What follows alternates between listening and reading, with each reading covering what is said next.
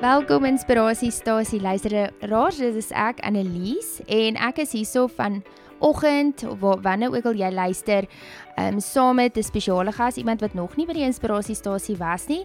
Ehm um, en dit is Leon Bekes. Hallo Leon. Goeiemôre Annelies, dis 'n voorreg om hier te wees. Hoe gaan dit met jou? Nee, dit gaan voor die wind. Wat ja, is lekker. Lekker, lekker ja. naweek gehad ja. so aan, lekker rustig.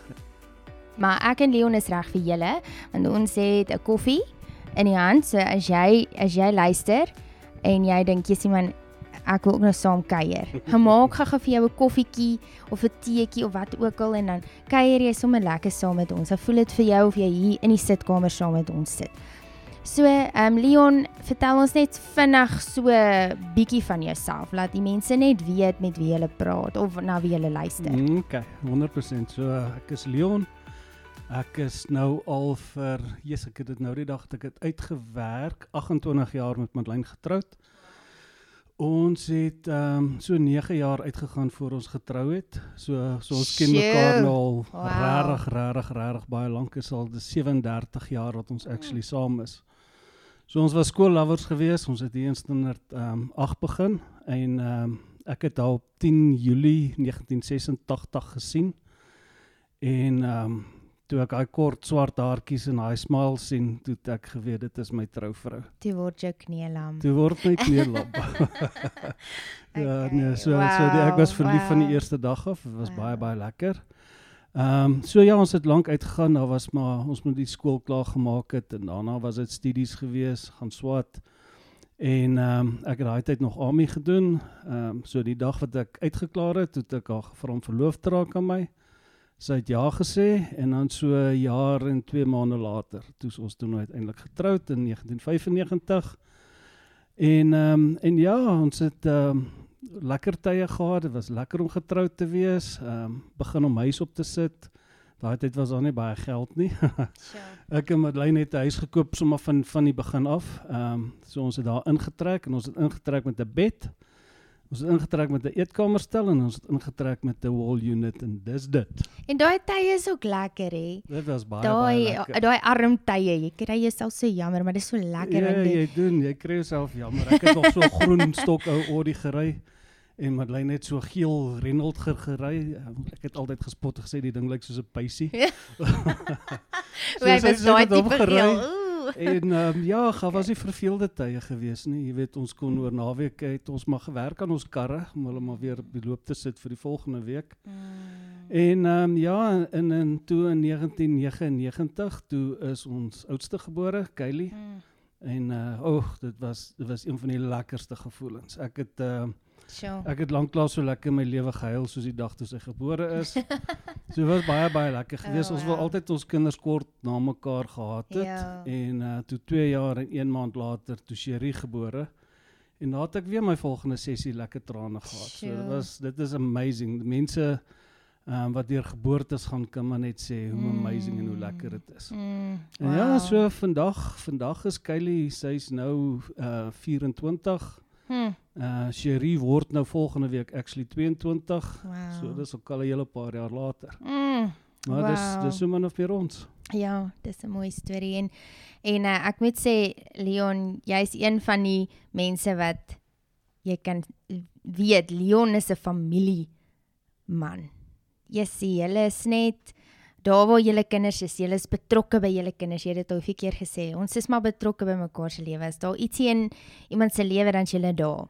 Dit is so julle is deel en dis so, mooi. Ons is nogal familievaste mense. Ja. Ehm ja. um, ek en Madeleine gaan byvoorbeeld nie op ons eie op 'n vakansie of op 'n naweek weg saam met mense of wat ook al nie ons het altyd gesê tot nou toe nog. Tot tot nou met ons kinders wat groot raak en dit raak nou moeiliker met hulle studies en so aan. Mm. maar as ons weggaan vir 'n naweek of as ons weggaan vir 'n vakansie mm. dan sit ons vier. Mm. weet en dit is maar net nog hoe dit altyd was. Dit raak nou moeiliker. Ehm um, ja. Kylie is nou in die Kaap ehm um, soos hy het 'n nou werk gekry daar.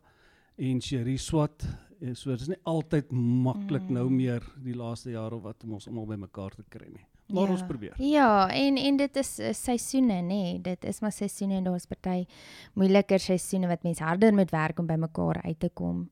Ehm um, maar dit wat julle ook nie weet van Leon is dat hy is een van ons klankmanne hier so by LCF wat al jare en jare en jare by LCF serve. En So ons het in 2010, ek sal nooit vergeet nie, in Oktober 2010. Dit was die tyd by die sokker wêreldbeker. Toe het ehm um, toe het Andre Vermeulen vir my gesê, ehm um, ek moet kerk toe kom, hier na hierdie kerk toe kom in hierdie skoolsaal.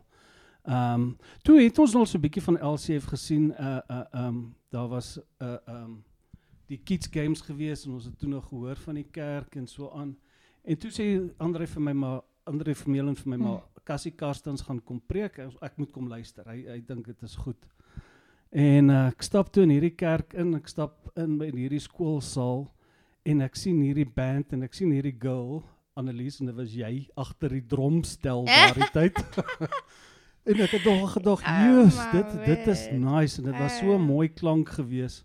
En ehm um, en van daar af het ons net betrokke geraak by LCF en ek het ek dink 2 maande in die kerk gewees. Toe uh, vra Christus se vrou nog haar tyd vir my, maar wil ek nie betrokke raak by die klankie. Toe sê ek, "Jessie, dit sal 'n voorreg oh, wees want wow. ek is maar nog my hele lewe lank lief vir musiek. Ek is lief om vir mense musiek te maak, liedjies te speel en so aan. So ek het nou nogal gedink dit sal great wees en ja, Jessie nee. Dit was en dan en ons Leon nou. is is 'n great klankman. Regtig. Ja, Dankie. so dankie vir dit Leon. Ehm 'n ja, so ons het nou so ons kan nou nog aan en aan gaan op daai. Ehm maar ek sal graag wil uitkom vanoggend by die eintlike rede hoekom jy nou hier is, nê? Ons het nou die dag by band practice, ehm um, toe toe ag met band practice, ons is eintlik maar 'n familie, jy weet, as ons song ons sien mekaar so uh, baie elke Woensdag en Sondag en ons kuier maar so 'n bietjie voor die tyd saam net om mekaar se harte te hoor. En Leon deel toe met ons hierdie getuienis van hom en sy gesin en dan dan ek het eintlik so aan jou lippe gehang want ons kon nie glo wat ons hoor nie dat jy deur hierdie situasie was nie. En Dana sê toe nogal Jesus Leon ek dink Annelies gaan jou nou nooi vir die inspirasiestasie. En ek's bly dit gesê want nou daai saadjie gesaai by jou sodat jy jouself al gereed kan kry. Um, want ja dit is waaroor die inspirasiestasie gaan. Dis om ons getuienisse te deel. En hierdie is ook maar net weer 'n foto uit jou lewe. Ek meen ons baie getuienisse wat jy kan uh, vertel Maar hierdie een is die ene wat nou opgekom het en um en soos wat jy ook voor ons nou die podcast gedoen het gesê dat ons wil regtig die Here verheerlik deur daardie podcast en jy dit met jou gesin bespreek en dit is wat jy gevoel het is om die Here se naam te verheerlik deur hierdie storie. So um daar kan jy ons luisteraars nou 'n bietjie vertel. Um jy weet ek kan nie eens onthou hoe ons by dit uitgekom nie. Maar um ja, ons vertel hierdie van hierdie traumatiese gebeurtenisse in julle lewe. dankie Annelies en dankie vir die voorreg en dankie dat jy my gevra het en dankie dat ek nou vandag hierso sit. Ehm um, en hierdie storie kan deel. Ehm um, dit is 'n moeilike storie om te vertel. Ek het ehm um, my hele lewe lank as ek die storie nog vertel het, kon ek nie het ek nog in trane uitgebars. Mm. Die aand wat ek dit vir julle vertel het, is die eerste aand wat ek nie in trane uitgebars het nie. So ek voel ek kan nou die storie vertel. Yes. So ja, so so wat gebeur het is ehm um, die kinders was nog baie klein gewees. Ek dink ek sukkel om hulle ouderdom uh, ehm um, te onthou op daai stadium. Kylie was so was so 2 en 'n half jaar oud, 2 jaar, 6 maande, 7 maande wat ook al. Sherikie was so 5, 6 maande gewees, nog 'n klein babietjie gewees. En ehm um, ons het gery nog met daai wit sonata van my. Daai wit sonata van my staan actually ver oggend nog hier buite die kerk. So ek het hom nog steeds actually. Ehm um, en julle sal later hoor oor oor die ehm um, oor die significance van van die kar in my lewe. En ehm um, so dit gebeur dat dat ons by Madeleine se male was. Ehm um, en die kinders het al hulle pyjamas aangetree, so ek dink hulle was vroeër die aand daar en hulle het sommer by ouma gebad. Ek kan regtig nie onthou nie. Maar ek dink dit is hoe dit gebeur het en ehm um, dit het begin later raak en ons moes toe huise kant toe gaan. Ek dink dit was so so na 6 half 7 die aand gewees wat dit toe al redelik laterig begin raak. En ehm um, ons het toe vir Marlene se maale Kobai gesê en ons het besluit ons gaan sommer langs die pad net stop vir 'n pizza. Ehm um, ons gaan sommer vir ons 'n pizza optel, ons gaan pizza eet vir die aand of wat ook al. En ehm um, nou ons is ons is baie baie baie streng op ons kinders rondom ehm um, uh, motorveiligheid. So ons het ons stoeltjies, Kelly was op baie stadium al groter geweest, so sy het nou al 'n kleuterstoel gehad waarmee sy in die kar sit wat natuurlik vasgegespe is. En dan het die stoel natuurlik sy eie gespes waarin die kind vassit en Sherry het 'n snak en syf gehad. Jy weet, een van daai stoeltjies wat jy so reverse sit agter in die kar met die safety belt vas, so so baie veilig. En ehm um, en ons het hulle altyd so groot gemaak en hulle het geweet daai stoeltjies as as die kar se wiele draai, is hulle in daai stoeltjies en hulle klim nie uit uit die stoeltjies uit nie. En ehm um, Sherry het al geslaap al en ehm um, Madeleine het haar toe nog gevat en ons het toe besluit sy gaan sommer sommer by Madeleine voor in die kar, weet, in 'n lê posisie nou lê en en Kylie is toe nou agter in haar stoeltjie vasgegespe. Ehm um, ons is toe nou daar uit, ons het gery en ons is toe nou daar na na Checkers in die dorp toe. Was daar 'n pizza plek. Ek dink sy naam was Pizza Den as ek reg kan onthou. En ehm um, ons het toe daar aangekom, geparkeer, gestop. Kylie het haar stoeltjie uitgehaal En ehm um, ek dink ek het haar gedra of sy het saam my gestap en Madeleine het natuurlik vir Sherry vasgehou. En ehm um, ons is toe nou in hierdie pizza winkel in en uh, ek kan nog onthou ek het vir Kylie so opgetel en ek het haar so op die counter neergesit. Jy weet en ehm um, toe toe het ons die pizzas bestel en natuurlik met Kylie wat toe nou op die counter sit wat nou so oorloer, nuuskierige kind soos wat sy nog altyd was. sien toe nou daar die pakkies met die ham en die en die ehm um, pineappel en die uh mushrooms en al daai tipe goeters. Toe sê sy nee, sy wil van daai ham hê, jy weet. Tog toe nou maar Jessie, ehm um, ons gaan nou pizzas bestel en so aan. Maar sy kerm toe nou heeltyd sy wil van die ham hê. Ja. Jy weet, en nou so ordentlik soos 'n mens nou is. weet sy jy nou nie vra nou net vir die kind nou so 2 of 3 stukkies nee. ham te gee, ek sal daarvoor betaal. Mense doen mos nou. Nee. Jy's mos ordentlik. Ja.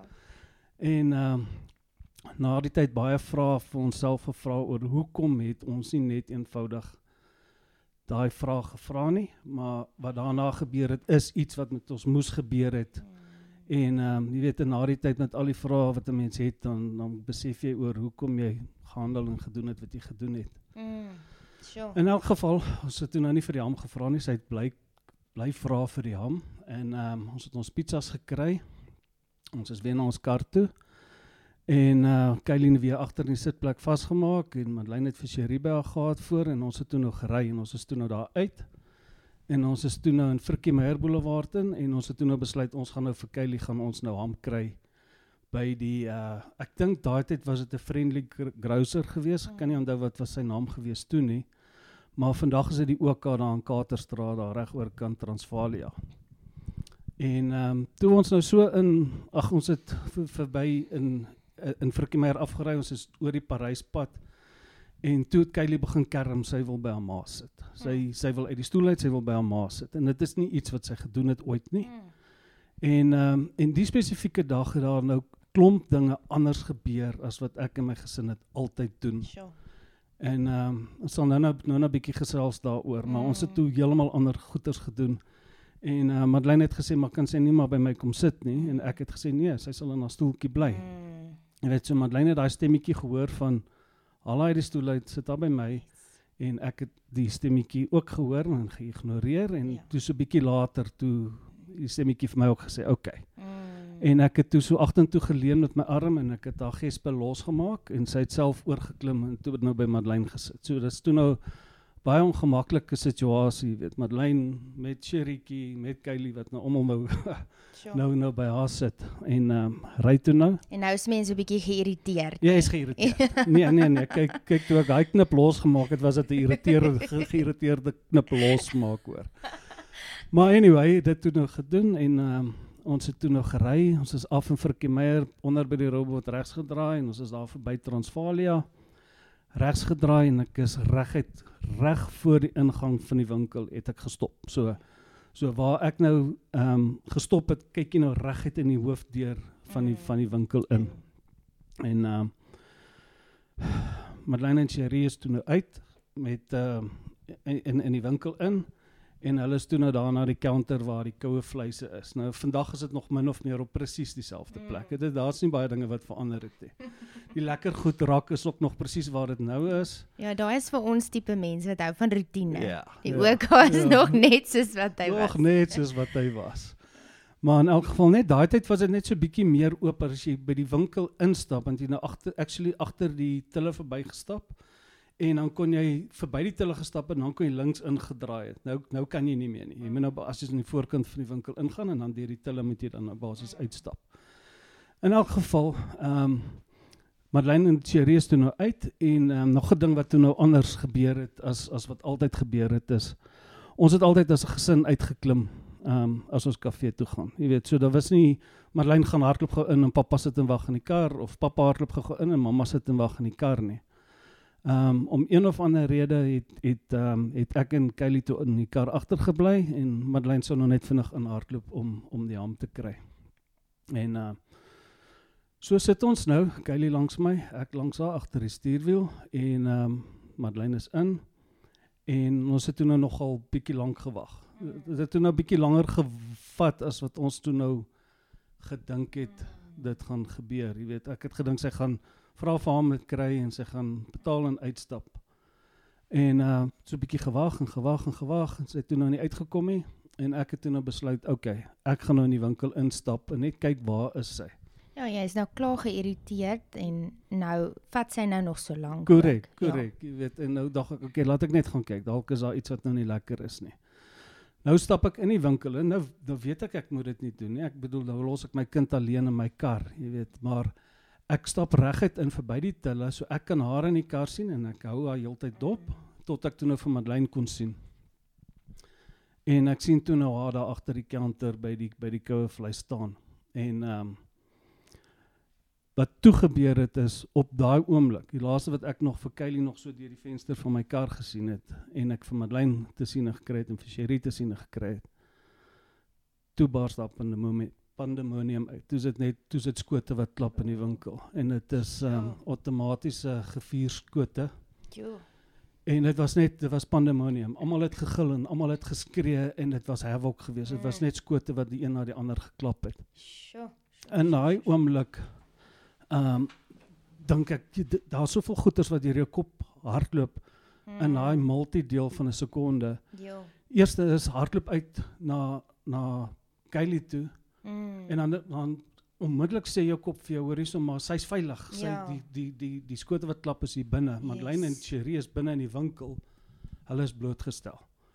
Hardloop toe na Kylie toe en die vrou agter die counter skree toe nou vir nee maar ehm um, ons moet hardloop, ons moet in die koelkamer gaan wegkruip. Mm. En ehm um, nou gil ek en skree ek en Madeleine op mekaar. Wat van Kylie? Wat van Kylie? En ons skree vir mekaar maar sy's buite, sy's sy's veilig. Uh, alles is oukei okay met haar ons moet onsself beskerm sodat ons kan teruggaan na haar toe en vir Sherry. En ons is daar om en intussen klap die skote en dit is net dit is chaos binne in die winkel. Sure. Ons is toe nou daar agter in die koelkamer en ek sal nooit vergeet nie. Ons het daar aangekom in die in die karkaste het daar gehang en daar was onder sulke bakke met vleis in. En uh ons die vrou wat saam met ons was daarin was het die deur toe geruk. En um ons het toe besef ons gaan amper soos met Moses in 'n rietmandjie vir Sherry erns daar tussen die bakke met vleis indruk. Jy weet as hulle ons kry of as ons daar kry wat ook al dat iemand later net vir Sherry kan kry. Mm. Uh dit het toe wow. nou nie dit het toe nou nie wow. gebeur nie want dit het ons het toe nou met haar daar gestaan. En um, op 'n stadium toe toe het die skote begin bedaar en en ehm um, die deur van die van die van die ehm um, van die koelkamer het oopgegaan. Ek dink die vrou wat saam met ons was het oop gegaan. En ek het onmiddellik gehardloop om by Kylie uit te kom. En ek onthou ek is so voor die rakke tussen die tille as ek deur en die next moment word die veiligheidshek van die winkel toegeslaan. Ek sien nie wie dit is nie. Ek sien net hierdie ding word toegeslaan. En ehm um, toe weet ek nie is dit nou is dit nou nog die rowers of wat ook al wat nou wat nou ons daar binne vashou en ek swing toe regs verby die lekker goed. En uh daar toe nou ou op die vloer gelê in 'n groot plas bloed en hy's toe nou daar daar uh raak geskiet. Ek onthou nog ek het so oor hom gespring en ek het so half amper in sy bloed gegly. O. En ek het weer teruggekyk, weet so in die weg hardloop en en toe is Marlene hulle ook nou agter my. Sjoe. En ek het net weer omgeswaai om vir Marlene hulle te kry. En toe besef maar dis iemand van die winkel wat wat die veiligheids want hulle toe nou uit Mm. want uh, wat die winkel se deur toegeslaan het. Sjoe. En ek het toe vir Marlene en vir Cherie gekry en toe ons so voor die veiligheidshek kom van die winkel, toe sien ons my kar is vol gate O, geskiet. jemma. Toe is my Mm. kar, dis sy hele voorste kant is net dis net gate soos hulle soos hulle losgebrand het op my kar. En ek en Marlene is hysteries en ons skree vir hulle hulle moet die winkel oopsluit en uh, iemand kom toe en hulle probeer die winkel oopsluit. Hulle kry hom vinnig genoeg oop hê en ons gil en skree soos soos besetenis, moet Ja. ek eerlikwaar vir jou sê. En ehm um, en nou kyk ek so deur die venster, ek sien nie my kind nie. My kind is nie daar waar ek al laas gesien het nie.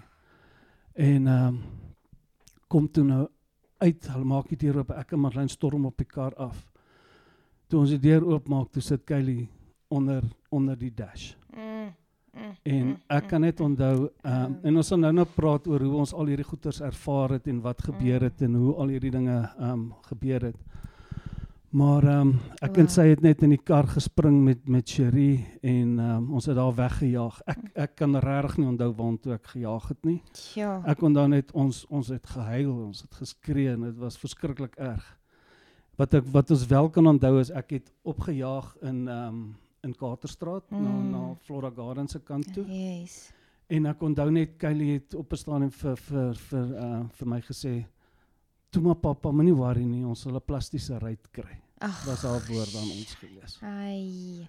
In elk geval ons Wow. het toe um ons het toe later ek ek weet nie waartoe ons gery het en hoe het ons gery wat ook al nie. Mm. Maar ons het toe nou sy ons het toe na haar gekyk en sy het toe nou bloed op haar rug gehad, Kylie, en dit is toe nou maar na nadat ons al by die dokter gehad het, is dit nou maar van die windscreen se glasstukkies wat haar toe nou Mm. gesny het en so aan. En ehm um, haar toe nou ons, ons is toe nou Valmet toe. Daai tyd was sy naam Valmet gewees. Ja. Dis nou vandag Met met die met die kliniek met die in kliniek of Vlenie. wat ook al. Ja. In elk geval toe ons daar aankom, toe is die ambulans ook toe nou daar met die oom. Ehm um, hy het deurgetrek. Hy's toe nie doodgeskiet nie. Ag, wow. Maar hy het ehm um, maar ons het ons het toevallig ehm um, ek dink iemand van hulle geken en en weet ons ons is gereeld op hoogte gehou oor sy vordering en so aan en hy het baie gesukkel met sy organe en hy's van die een operasie na die ander Sjoe. is hy toe nou deur.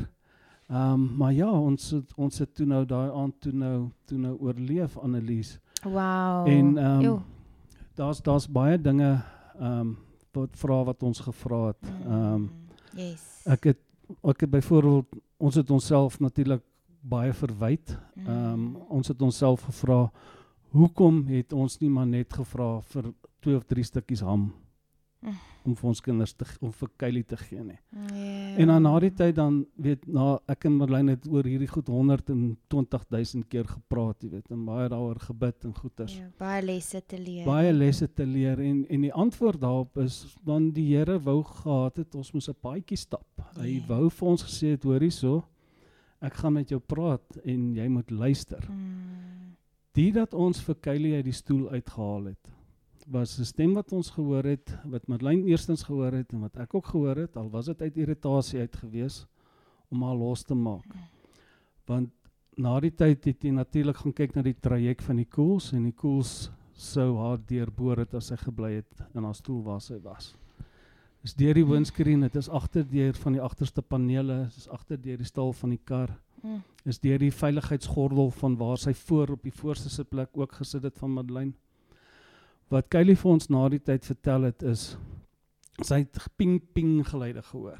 Uh, ons neem nou maar aan dit is soos wat die windscreen nou geshatter het of wat ook al. Mm. En sy het gesê iemand het verby die kar gehardloop en het vir haar gewys sy moet afgaan. Jo. En sy het afgegaan. Tot vandag toe glo ons, sy engel van die Here, Ja. is iemand wat gestuur is om ons kind Wow. te sê om af te gaan en sy het onder in die dash gaan sit om een of ander rede. Ja. En, En en ehm, hoe oud was sy nou weer? Sy was seker so 2 jaar en 6, 7 maande so min of meer. Ja, en maar dit het daai 2 stadium. jaar en 6 maande in elk geval sal sal luister. Korrek. Verstaan vir vir iemand wat verwerklik en sê gaan af. Ab, Dat ab, sy dadelik gereageer het. Ek meen, absoluut Annelies. sjoe. En dan ehm um, jy weet as ons al gelos het in daai stoeltjie, as ons nie geluister het of as ons nie deur dit gegaan het nie, dan dan sou dit totaal en al anders uitgedraai het. Ja, ja, ja. ja. En ehm um, jy weet so so on, ons glo duidelik, jy weet, ja, dit dis dit is die Here. die Here wat ons genadig was daai dag mm. en vir ons Mm. gesê het hoor hierso, Mm. ehm um, ek berei jou voor. En ehm um, en ja, die stemmetjie wat jy baie keer in jou binnekant hoor is die stem van die Heilige Gees Ja. en en ek het daarna geleer om daarna te luister. As 'n stemmetjie vir jou sê dit voel nie reg nie, Madeleine glo ook baie baie vas daaraan. Mm. Weet as die stemmetjie in haar kop vir haar iets sê en dan kan jy maar gaan kyk, dan is dit so. Jy weet, Wow. So Wow. so dis absoluut absoluut dit en daar's nog iets wat ek vir jou wil gesê het. Mm. Ehm um, so obviously het ek myself natuurlik baie baie baie verwyd oor weet ek en Madeleine oor hoekom was ons nie saam as 'n gesin in die winkel in soos ons altyd tyd gedoen het nie. Ja. En hoekom het ek vir vir Kylie uh alleen in die kar gelos, jy weet en en met met al die al die al die wroeginge waardeur jy gaan, al die selfverwyd en alles, dan begin die antwoorde so so na jou toe te kom. Dan besef jy as ek en Madeleine en Kylie uh en Sherry saam in die winkel was, sou ek en Kylie 10 teen 1 vir die lekker goed gestaan het. Want dit is waar sy altyd wil wees. Sy sal altyd 'n lekker kiewou gekies het of wat ook al. Sjoe. En dit is waar waar die ou toe nou raak geskiet is. Sjoe. Weet so so Dit op die einde van die dag dan begin al die antwoorde so na jou toe te kom mm. en dan Mm. verstaan jy hoekom sekere dinge gebeur het soos dit moes gebeur het. Ja. Sjoe, ek dink ehm um, ja terwyl jy praat ehm um, dit moes so 'n traumatiese ervaring gewees het en miskien mense wat luister dink ja, ek meen ek was deur 'n soortgelyke tipe 'n situasie gewees wat hulle nou nog mee worstel.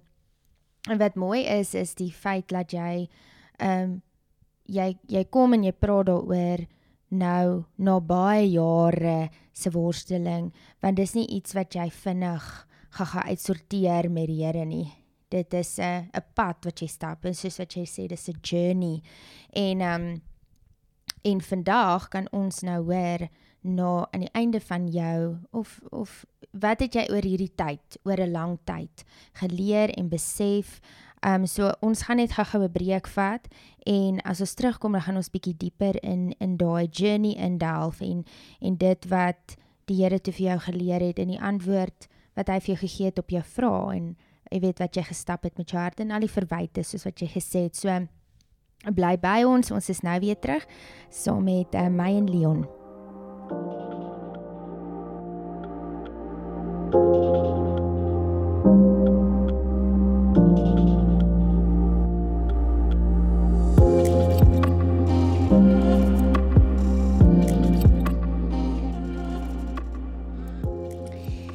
Ek en Leon is weer terug saam met julle en ons is um ja, ek ek ek voel hier so gees van humility. Dis altyd wat ek ervaar saam met jou Leon is net so 'n humble spirit. Um want jy kom nooit hier en slaan die deur af as jy arrived. Jy weet, dit is net nie hoe jy is nie. So dis lekker om saam met jou te kuier vanoggend en 'n voorreg om te kan na na jare van stap met so moeilike ding. Ehm um, jy weet met al die verwyte en ehm um, ja, iewerster het jy op 'n plek gekom waar jy eintlik vrede gekry het oor alles wat gebeur het. Ehm um, hoe het jy daar hoe het jy daar gekom en ehm um, op watter plek het jy het jy berusting gevind? Hmm. Nee, korrek Annelies. Ehm um, so so nee, dit was 'n uh, dit was 'n lang proses. Ek dink die die maande na hierdie gebeurtenis ehm um, was nie lekker geweest nie. Ehm um, 'n mens het met al hierdie worstelinge ehm um, deur jou kop geloop. Hoekom Here? Hoekom hoekom hoekom ons? Hoekom hoekom het dit gebeur? Ehm um, en dan en dan begin 'n mens hoe meer 'n mens dink en hoe meer 'n mens bid en hoe meer 'n mens stap in geloof dan dan kom die antwoorde so later na jou toe. Ek dink ek dink ek het dit gesê in ons eerste sessie. Ehm um, weet hoekom hoekom ek nie maar net eenvoudig vir die ham gevra het en hoekom ehm um, weet blameer ek myself daarvoor nie want ek moes daai paadjie gestap het. Ek en Madeleine en ons gesin moes daai paadjie gestap het. En en dit dit was dit is baie belangrik en ek het verduidelik van van die die stem wat 'n mens hoor sê maak los en en en en ons en ons het en um, maar dit dit kom eers baie later. Jy weet 'n mens mens gaan deur al hierdie worstelinge van hoekom het jy nie uitgeklim nie? Hoekom het jy nie vir Kylie saamgevat nie? Hoekom hoekom het ons nie elders anders gaan stop nie? Ehm um, hoekom hoekom nie dit nie? Hoekom nie dat nie? En ehm um, en dan dan begin jy um, 'n paadjie te stap. Jy weet jy jy bid verskriklik baie daaroor. Jy jy dink verskriklik baie daaroor. En dan um, en dan maak dit jou oop vir die vir die vir die genade van die Here. Jy weet en jy besef van watter genade het jy ontvang. Jy weet hoe die hoe die Here sekere dinge, baie dinge wat totaal anders as wat ons normaalweg optree en doen dat ons gedoen het daai dag en die uitkoms wat ons gehad het daarvan. Ja. Dit kon totaal en al anders gewees het.